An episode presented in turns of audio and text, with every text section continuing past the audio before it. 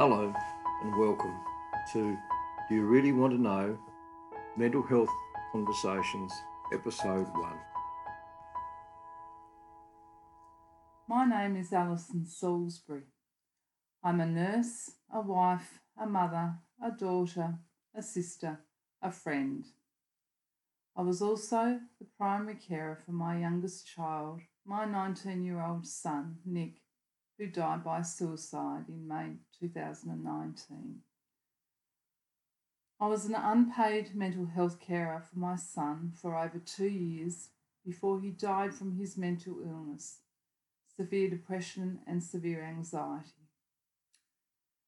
I have created this podcast to look at a carer's perspective of looking after a loved one with mental illness.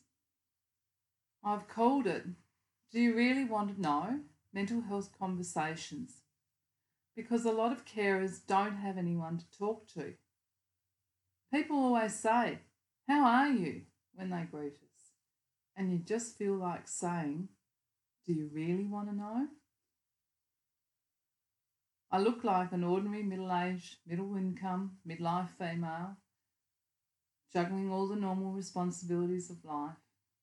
Aging parents with their sporadic health issues, providing emotional and financial support for children who are fledgling adults, finishing university courses, moving out of home, finding their feet in the adult world of responsibilities around finding accommodation, paying bills, dealing with normal everyday stresses. My status in our society meant that I had never felt like an underdog in my 50 plus years of life. I had never before felt disempowered. My life was the definition of comfortable. Being a mental health carer for my son was the most disempowering experience of my life. Being a mental health carer is like trying to grapple with a mystical, mythical monster. The mythical monster is mental illness. Mental illness is a spectrum. For many, it is treatable and manageable. They can go back and forth on the spectrum and lead lives of variable quality, just like the rest of us. The common denominator is that there will be support people in the background often unrecognised and unsupported, helping to maintain a fragile equilibrium in the lives of the ones they care for. Carers are mere observers. They can have no idea what is really going on in the minds of the ones they care for. They can recognise a better day from a worse day through subtle and not so subtle clues. Carers who live with the one they are caring for can spend most of their time walking on eggshells, trying to find, walk a fine line between encouragement, advocacy, and please feel free to fill in your own blank while trying to maintain their own emotional equilibrium. Carers advocate for the needs of our loved ones who we care for. If carers are stressed, fatigued, and burned out, how can they continue to advocate for their loved ones? Carers are the primary observers of behaviour and functionality and are best placed to be the weather vane or barometer of their loved one's internal life. For example, with anxiety, the line between functionality and obsession is minute but to the carer who knows what their normal is, it can be monumental and disabling. The subtle differences mean a lot to how well and functional that person is. Mental illness impacts not only the person and their carers, but their family and friends. I've heard that the experience of severe mental illness and also suicide compared to a bomb going off within their circle. That is what the impact and ripple effect of mental illness is like. It leaves everyone disorientated, disconnected, isolated in their own grief, for what has been lost. Stable mental health or life itself. By the impacts of their illness or the loss of their life by traumatic and self destructive means, or by both, as in my family's case. On the surface, family and friends may struggle to maintain a facade of coping. Underneath, they cling tenuously to whatever support is available. Unfortunately, that support or safety net is tenuous or non existent. At best, carers and their families have empathetic family and friends. At worst, they do not. Mental illness and suicide tends to highlight any relational cracks and crevices and increase any discord with often devastating interpersonal effects. These are often called the secondary wounds of mental illness and suicide, which compound the stigma and isolation felt by carers and suicide survivors.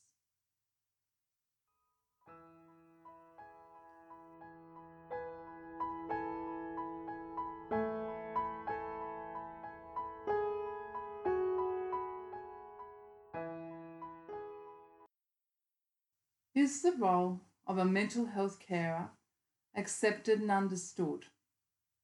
Is mental illness accepted and understood? I think we still have a long way to go in our society. I don't think my son fitted the stereotype of someone with mental illness, and those stereotypes and falsely held perceptions certainly did not help in regard to the responses he got from medical professionals nor did it help with the responses I received as his carer. The concept of even having a disabled mind to many with mental illness is a true assault on their sense of individuality, identity, and self respect. This is just one insight into the minefield of being a mental health carer. My son was young, good looking, and very intelligent. He was 17 and a half when his mental illness first became very apparent. A highly capable student, well loved by his family and friends. As the phrase goes, he had everything going for him. The problem was his mind malfunctioned and he developed chemical imbalance, which led to mental illness, persistent suicide ideation, and eventual suicide. Unfortunately, some mental illness is terminal and cannot be effectively controlled or treated. That is about the limit of the medical explanation for my son's demise. How comfortable are people generally with that summation of the worst outcome of mental illness? My point is that the stigma associated with mental illness does not match our general acceptance of an explanation of a chronic or terminal physical illness. Mental illness still seems to be shrouded in ignorance and outdated notions surrounding a lack of mental fortitude fortitude. Particularly in our Australian culture, for males, there seems to still be a toughen up mentality. Unfortunately, there are more than a few people who still believe suicide is selfish. It's tragic, I've been told. Yes, it is and so is our societal lack of acknowledgement of the role and burden of mental health carers as are the ones they care for.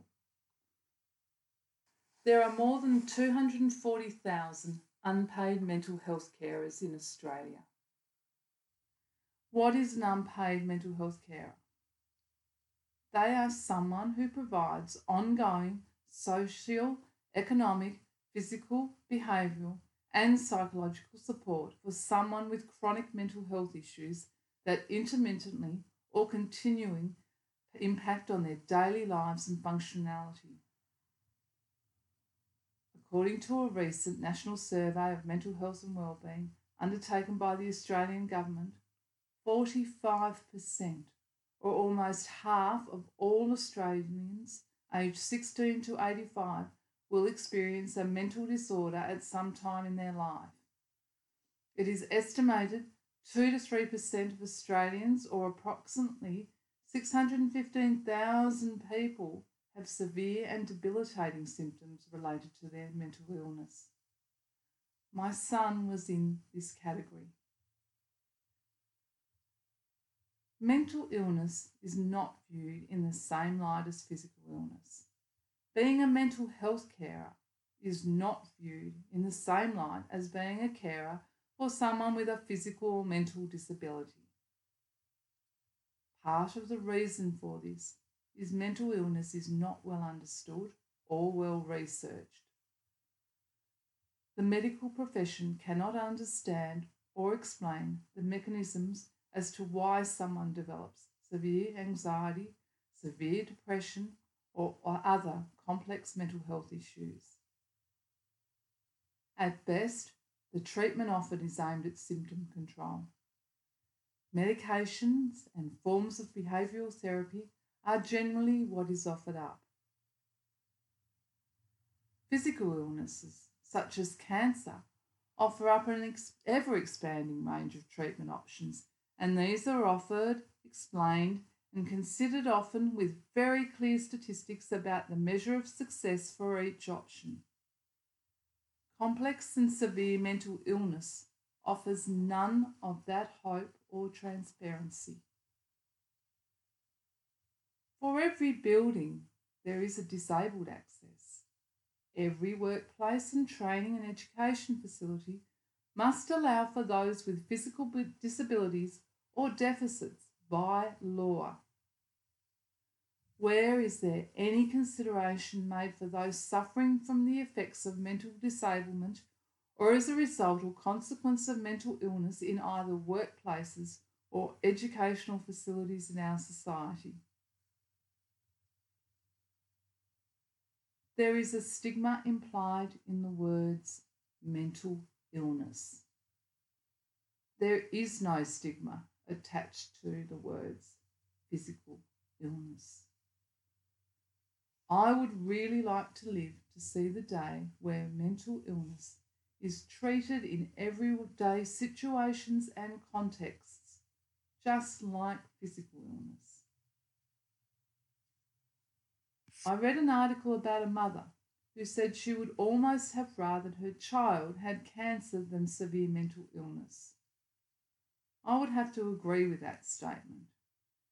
Certainly not in any attempt to compare levels of emotional pain, but simply because my son was never offered much in the way of treatment options or much hope for improvement or change, and neither was I as his parent.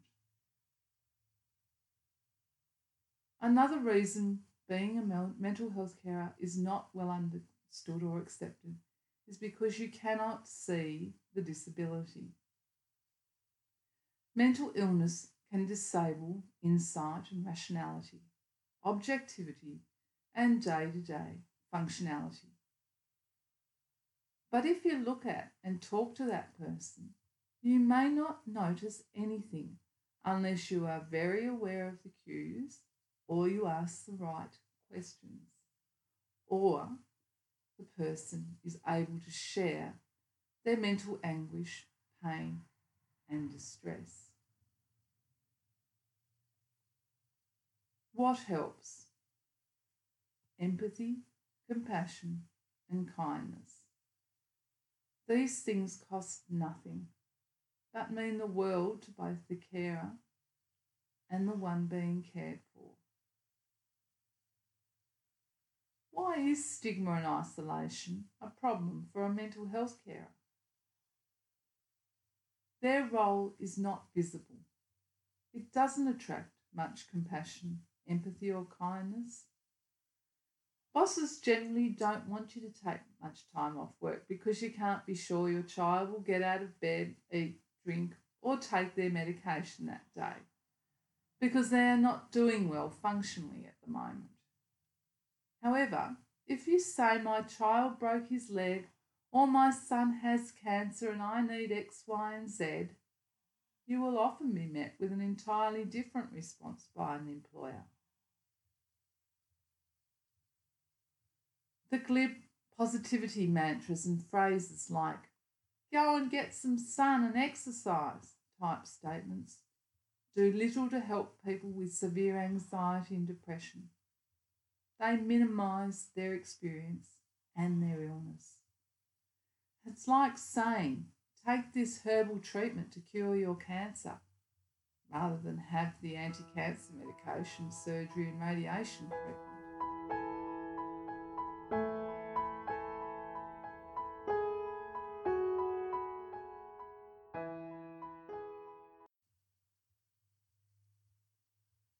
My feeling is that the treatment of mental health is to superficially try to attach slogans like, Are you okay?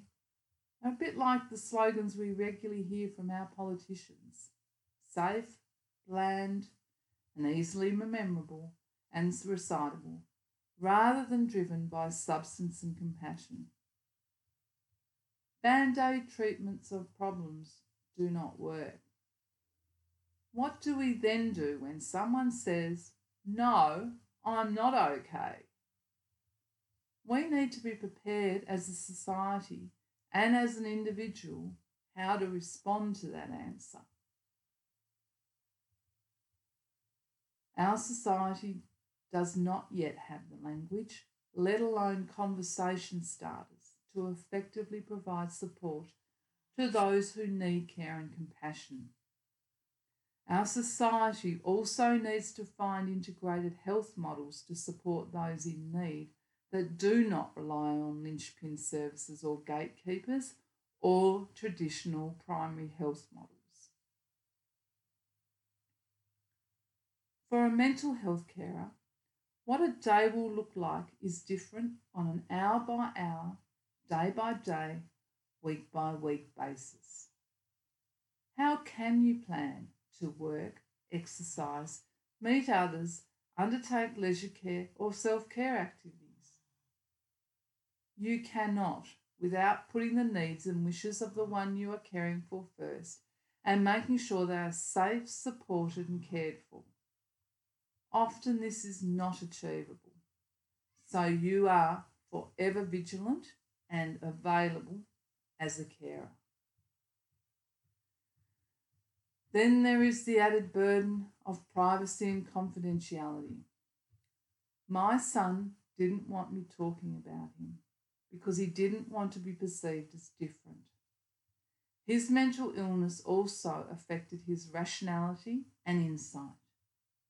Health professionals in Australia will generally not even engage with a carer because of concerns over privacy and confidentiality issues, even if it is in the best interests of the one they are caring for, and even if it means the difference between life and death, as in the end it was in our case. The disempowerment of being a carer is heart wrenching and soul destroying. Mental illness leads to irrational thinking and an irrational mind. Irrational minds cannot act in their own best interests. On many occasions, people with complex mental health issues need an advocate who is listened to and respected because their loved one's brain has been disabled and they are unable to act in their own best interests. Very rarely are dire concerns of a mental health carer listened and responded to by our health system in a timely, therapeutic, or responsive manner.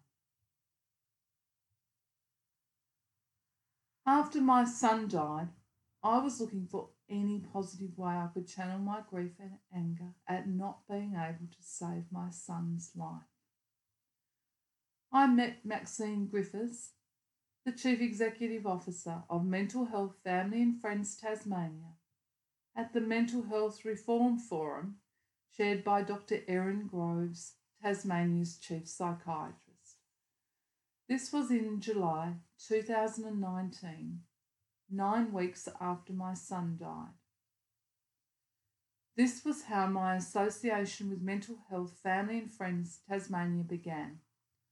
I was reading their newsletter, and the Sane Hocking Fellowship Grant was being offered. There was a category for carers, and the topic of carers' stress, fatigue, and burnout was suggested.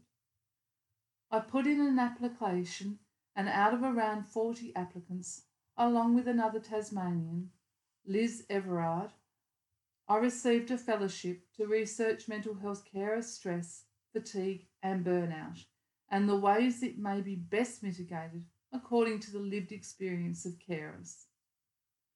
My project seeks to compare the Australian carer experience with best practice models in the United Kingdom and Trieste, Italy.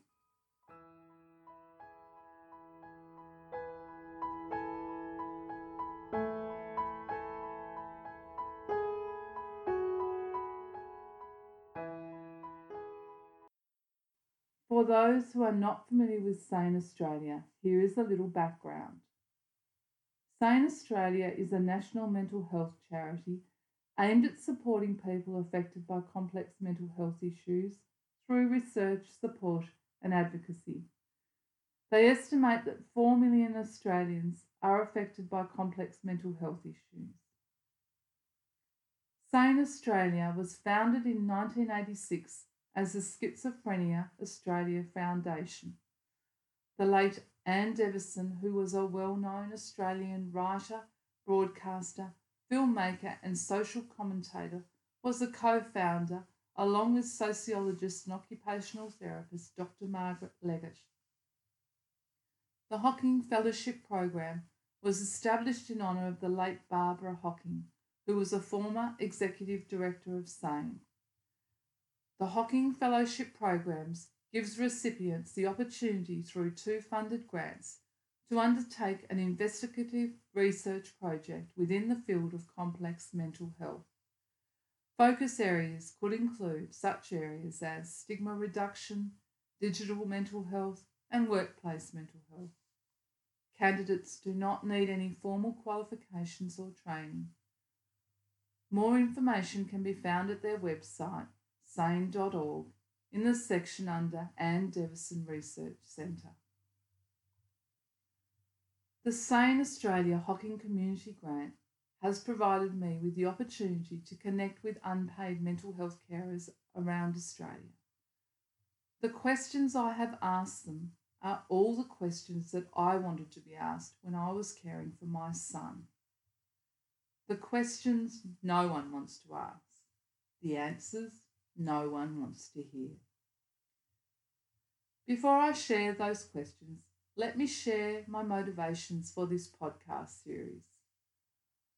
I want mental health and loss conversations to become mainstream conversations in Australia. I feel this is a big challenge, but we need to start having open conversations and asking the hard questions so that we can begin to feel comfortable with the answers. This is where you come in. Think of the well known Australian TV series. You can't ask that. Topics such as living with HIV, so you attempted suicide, killed someone have been explored. I would like these conversations to develop along those lines. What do you want to ask about mental illness and mental health? What do we all need to be better informed about? I need your help here. What are your questions on these topics?